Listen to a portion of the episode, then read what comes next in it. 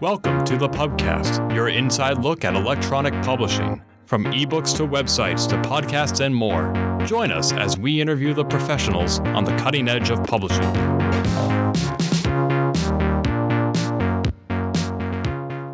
Hello, I'm Nicole Kempster, and today I'm interviewing Josh Hamel, an up and coming member of the electronic publishing industry. Hi, Josh. Thank you so much for joining me. Sure. Now, you work for Hypable.com, is that correct? I do. I also intern at a PR company called Avant Strategies. Excellent. Great. What do you do at both of those companies? Can you explain a little? Yeah, at, at Hypable, I am the editor of the video game section, so I cover video game news I have two people working under me, uh, and I kind of run our coverage of that. And at, uh, at Avant Strategies, I'm an intern, so right now I'm working on their website and helping run their social media platforms. Excellent. Great. What is hyperbole.com? Hypable.com is a general fandom news website. So we, we cover anything in pop culture generates a large fandom, ranging from Glee video games, as mentioned, to Game of Thrones, to Sherlock. Anything that has a cult following and, and they love by people is what we cover. Awesome. Great. So you've been working for the site for over a year. Has anything changed about the way you've had to set up or send in articles or like how you got promoted? You didn't come in as an editor, did you? Uh, well, I actually kind of did because I, I started the video game coverage of the site. They were looking to start covering video games and they hired me to do it. So for a while there, I was the only one working on it. So I was like a de facto editor, I guess you would say. I was my own editor. But in like the, the year and a half to two years that I've been there, our front end has changed a lot. We went through a site redesign. So some things changed on the back end. But you know, we're still a WordPress site. So a, a lot of stuff was very similar even when we went through the redesign. Great. So that's the CMS you're using. It's WordPress. Oh, uh, yeah, great. cool. So I know from our past conversations that you do a fair amount of search engine optimization and tagging.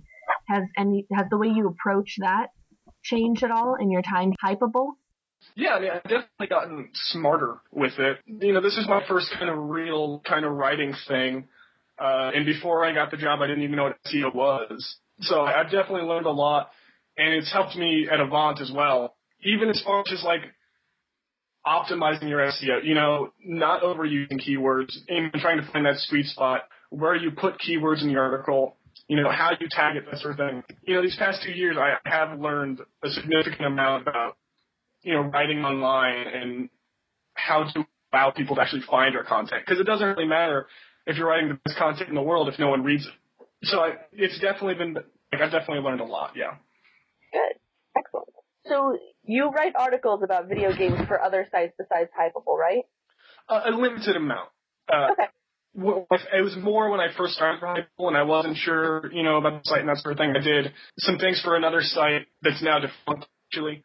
Uh, Hypable's a lot better run than the other site, but yeah, it mainly uh, stuck to just writing for about probably for the past year. Okay. So would you say that certain set of IT skills are necessary to be like freelance writer for the web? Uh, it certainly helps. I mean, if you know, you know, the basics of HTML or these sort of things, I don't think that hurts. You know, it, it's difficult to learn. I don't think everyone needs to be a full, full-blown engineer, you know, and know C++ and, you know, Java and all these other languages, you know, to freelance, right? But if you know some basic, it, it, it certainly makes you more attractive, yeah. So do you know those basics? I, I know some basics HTML. Yeah, that's pretty much what I can change the color of my font. yeah, I know some some basics. Yeah. Have you ever had a site like try and train you as far as SEO stuff, or is that just kind of something you do on your own? When I first started, it was more of a just kind of learn on your own, but they've gotten a lot better. And you know, we have maybe monthly, every two months, give a call, and you know, we have a there's like 20 people writing for the site. So, you know, we all get together and we have a conference call. And the main editor of the site, the guy who started it up, you know, he goes over, you know, what we've been doing well in SEO, how we can improve these sorts of things. Uh, and that's even something like having a Google Plus profile and becoming an authorized author because that helped SEO a lot. It's weird, but I guess not because it's self promotion for Google. Awesome. Do you guys, or do you personally use Google Analytics at all? We, I, I personally use it, but I know that they do, and they, they rely the more pertinent information to us. I noticed that there's a featured section on the homepage.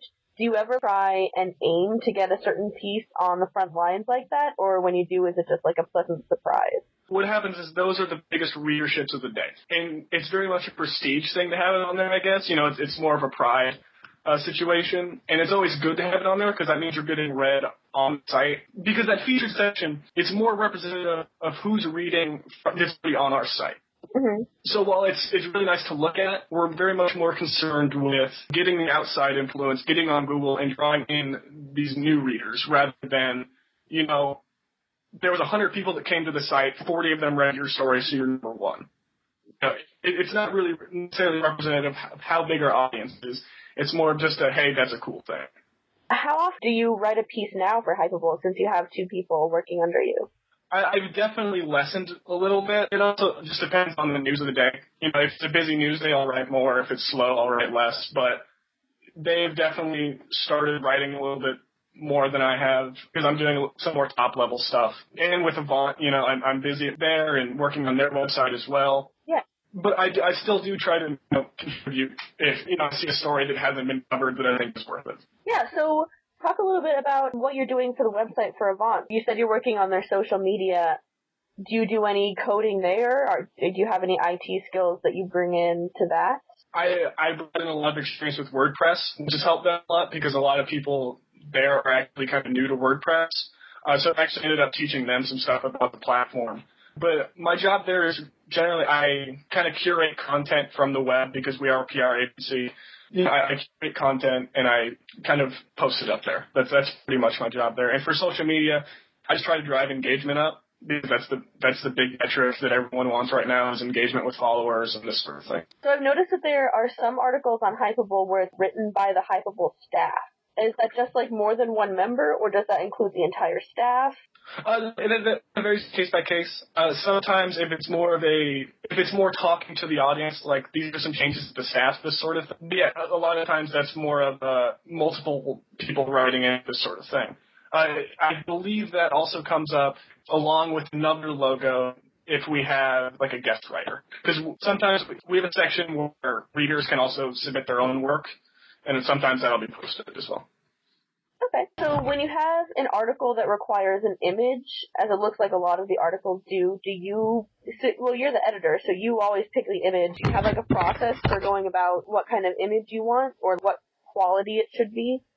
Well, you know, obviously I try to find the best quality in it, picking an image can actually be a little bit more difficult than it seems, especially if you know if it's the month before a game comes out and there's kind of a media blitz. You know, you're gonna have multiple stories. You want to use the same image every time. But my process is generally just going to the official site, or I'll you know I'll contact someone at their PR agency and uh, you know, doing an article.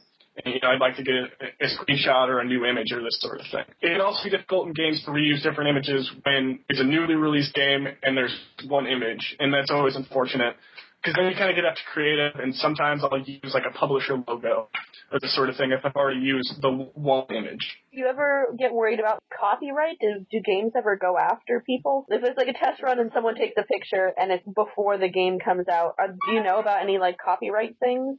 Most of the copyright stuff doesn't come from the publisher. A lot of times it comes from the sites that originally used the image which is why I try to stick to official photos, you know, on the official website sort of thing, because those are free to take. You know, they want you to take it, that's you know, covered. Right. But I, I do try to, you know, in my scans of magazines, we'll never use because that's just not a good thing, and that can get you some copyright trouble as well as just kind of unethical and it's, you know, it's kind of a bad move. It makes you look bad. It makes your site look a little tacky. So, you know, we try to stick to more reputable image sources. Have you ever know, have you heard of anyone from your industry or like even on your site that's had trouble with that? Maybe not official copyright, but I have definitely seen multiple people being shamed on Twitter for stealing images. I see that maybe once every month or two. Is that you know someone from a big site will call out, you know, hey, you stole our image without crediting us. Because if you're going to steal it, at least credit them. Yeah. I don't think anything official happens, at least not that ever comes to the surface. But there is definitely a you know, an unwritten rule about it, and people are ashamed. Have you ever had an article go viral or viral-ish? Not too much, no. Unfortunately, I mean, I love that. It's difficult to do that, especially, you know, unless you have a, you know, a huge exclusive or an exclusive to a story. It's kind of difficult to do that just because of the way SEO works, that the, the bigger sites always come up first. Yeah. Those are generally the ones that link to. I mean, we get a fair amount of, you know, links, people sharing our stuff via Twitter and this sort of thing, but having stuff go viral is very difficult unless you have you know, the right story at the right time. You know, I just haven't had the fortune fortune to have it, you know. Well, you probably will one day. I- Let's hope. How do you think Hypable is kind of adding to the discussion of these widely talked about franchises? So from like video games to TV shows with a cult following, how do you think they are kind of different from other sites? Well, I, I think Hypable flourishes as kind of a, a place for discussion. You know, you, you can go to Tumblr and, and find a lot of this stuff, but it will act as kind of a, a centralization agent and where you can get all of your cult shows in one place. You know, you don't have to follow 30 different Tumblr accounts. You don't have to follow 30 different Pinterest users to get this, you know. Uh, I think it acts as a very good way, uh, as a central point for people to come and get all the news that they want. And obviously there are a lot of people doing that, but we're all, at Hypable, you don't write about a subject that you don't love you know, so we're all fans. So, you know, when something big happens, we're just as excited as everyone else is in the fandom. So I think also at a personal touch, we know what we're talking about. You know, we're we're very authoritative on our respective fandoms that we write about. Do you see yourself working on the Hypable staff for like a long time then? Uh, you know, I, I feel like I've already been there a while. I mean, you know, two years is a, a long time for me at least. Yeah. So I mean, I feel like I've already you know, I'm already kind of a senior staff member at there. You know, I don't know what future holds, you know, it depends on, you know, when I get out of college and this sort of thing, you know, and what I can find after, but I definitely don't hate writing for it. You know, it's a, it's a good website and, you know, I like writing for it and I like being there. So. How do you balance, you're still in school, so how do you balance school and an internship now and being an editor? Is it hard sometimes or do, does it come pretty naturally for you? It, it can be difficult only because of the way times work out. Like the, the bane of my existence is when a, when a big story breaks when I'm in the middle of class and I can't use my laptop in or this sort of thing. Yeah. Like I see it on Twitter on my phone or something, and all I want to do is for the class to end. or you know, like when I'm at my internship and I'm you know I'm working on their site and I see a big story break and I'm like, I really hope someone is getting this because otherwise I'm gonna be mad. Yeah. Uh, yeah. So it can be difficult for sure, but you know, it's it's a lot of fun and I enjoy it. Yeah, speaking of like big things happening, like there's been like some pretty serious stuff. I only know like from your tweets. LucasArts closed and stuff like that. Why do you think these kinds of things are happening at this time? Like what's going on in the video game world where this is happening? Well, this current console generation, consisting of the PlayStation 3 and Xbox 360, is coming to a close. The PlayStation 4 was just announced last month. The next Xbox is announced before E3 in June this year. And the entire industry is kind of in a state of transition at this point. Sales are down year over year, and they have been consistently for the past few years. But if there's kind of console fatigue, people are kind of tired of what's the current what the current offering is. Right. And you know, I, I think it comes from a mixture of sales going down, you know, and games getting more expensive to make. Uh, generation transitions are very difficult, and a lot of people forget this because a lot of the current gamers haven't been through this before. A lot of people have said, "Why do we need new consoles?" When they don't realize that, you know, this happens before, this will always happen. So it's kind of a new thing all over again. You know, it's a difficult thing. Not a lot of people in the industry have necessarily been through and it's a rough time for, for publishers, for developers, and hopefully, you know, once new consoles announced and everyone's excited, it'll be another boom time. But the, the video game industry is certainly in a state of flux, and even the biggest companies are struggling, you know, and even the culture right now. Uh, you know, there's been a big pushback about this this stereotype of the guy gamer. You know, there's been a big push for equality and feminism in games. And I think it's a, a positive movement, but it is tough to stomach for some people. You know, it, for for the longest time, gaming has very much been an ostracized platform where, you know, people went to escape and it's seen as, as a boys thing and that's kind of how the culture developed. But, you know, 50% of the gamers are girls. 20% of hardcore gamers are women. The culture is in a state of flux. The industry in general is in a state of flux. Yeah, that's I had never really thought about that. That just because the video game and like tech, the technology industry is such like a young thing that people haven't really gone through this before because it is such a generational transition. I mean, mobile gaming and you know, social and casual gaming. That's taking a lot of money out of the the big console maker market. You know, Yeah.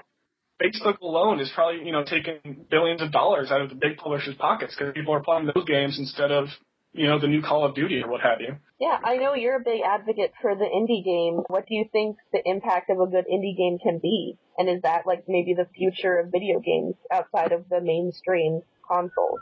Well, I think indie games are the future because just because of the the expense that these big AAA titles are, you know, are taking for the publisher. You know, they're becoming more and more expensive, and it's becoming, you know, it's taking hundreds of employees to make them, and it takes two years. You know, and that that's expensive and it's long term. So I think indie games will only be more, and that's where the innovation where the innovation goes. You know, big publishers they want to stick with what's familiar because that's what makes money. You know, they don't want to take too many risks because that's scary.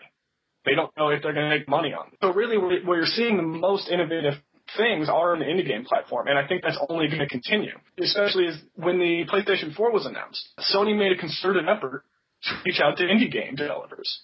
You know, and they're getting just as much power as the big guys are. Very cool. That's awesome. As a video game journalist, how do you want to impact the industry, or do you want to impact the industry, or would you rather be kind of like a silent observer? Well, not a silent observer, but an observer. I think it's difficult to impact the industry from where I am at. You know, I, I'm I'm not a major player in the industry Do you want to be? because I mean I'd love to be. You know, don't get me wrong. I, it's very difficult where I'm at right now. Uh, Yeah. But I, where, how I want to influence the industry is I want to influence my audience to go to the games I love.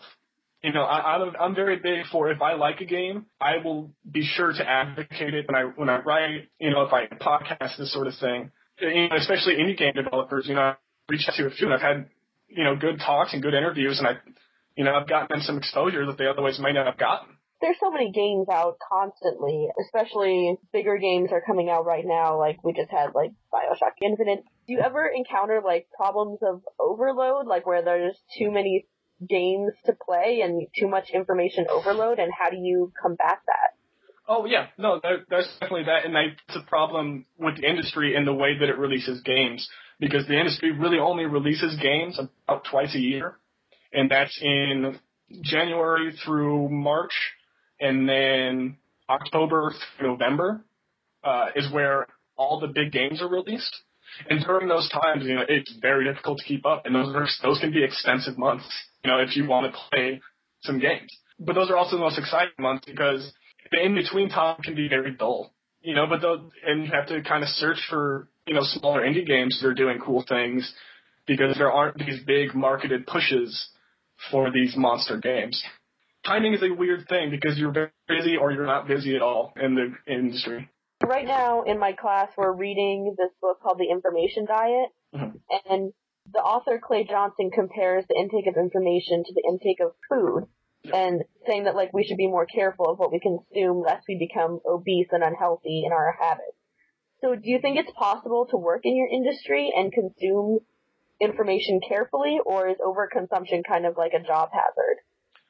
I think it's difficult to avoid because I'm always trying to get everything. But the way you can do that is you pick your sources. You know, you, you pick where you go to for news. You pick where you go. You pick people you trust to deliver the you know healthy information more so than you know the not healthy information. yeah. So, like, no news from YouTube comments.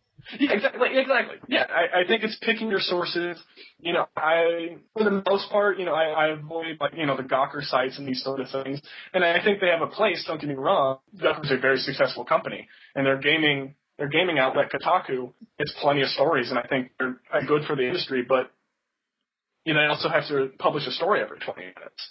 You know, and that's difficult, and that leads to some bad stories. So I, I'm definitely choosy of where I go to in my free time and who I want to read. Yeah. Are you working on any particular projects right now? Uh, You're working on the site for your internship, but are you working on anything bigger outside of either of those? Uh, outside of them, no, not really. I don't really have time to do a lot of. I'm, you know, I'm revamping Avant's website and social media platform right now. I'm, you know, I'm giving them recommendations and helping them through that process. Right. Uh, so that's taking up a lot of my time right now. And you know, E3 is coming up in eight weeks. You know, Mhm. for Hypable, and that's going to be a very busy time. So yeah, nothing really outside of those two at the moment. Are you going to E E3?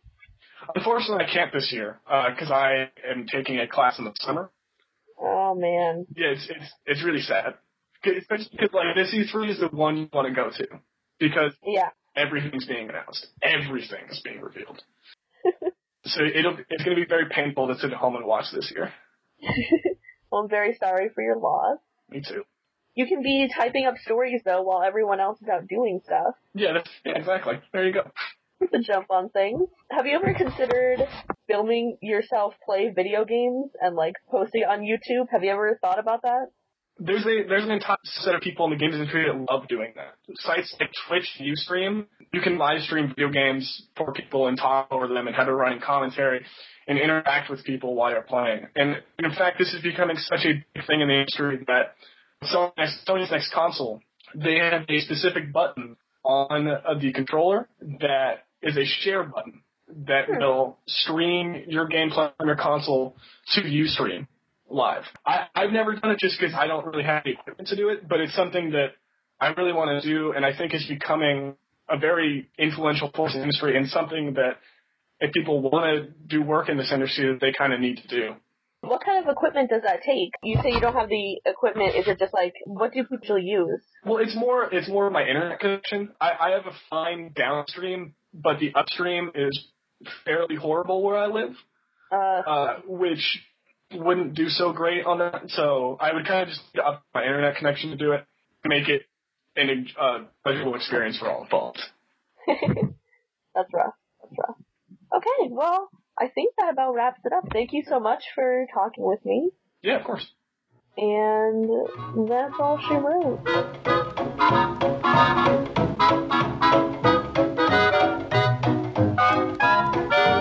This has been the Pubcast. Find more episodes, read our blog, or send feedback by visiting us on the web at www.thepubcast.org.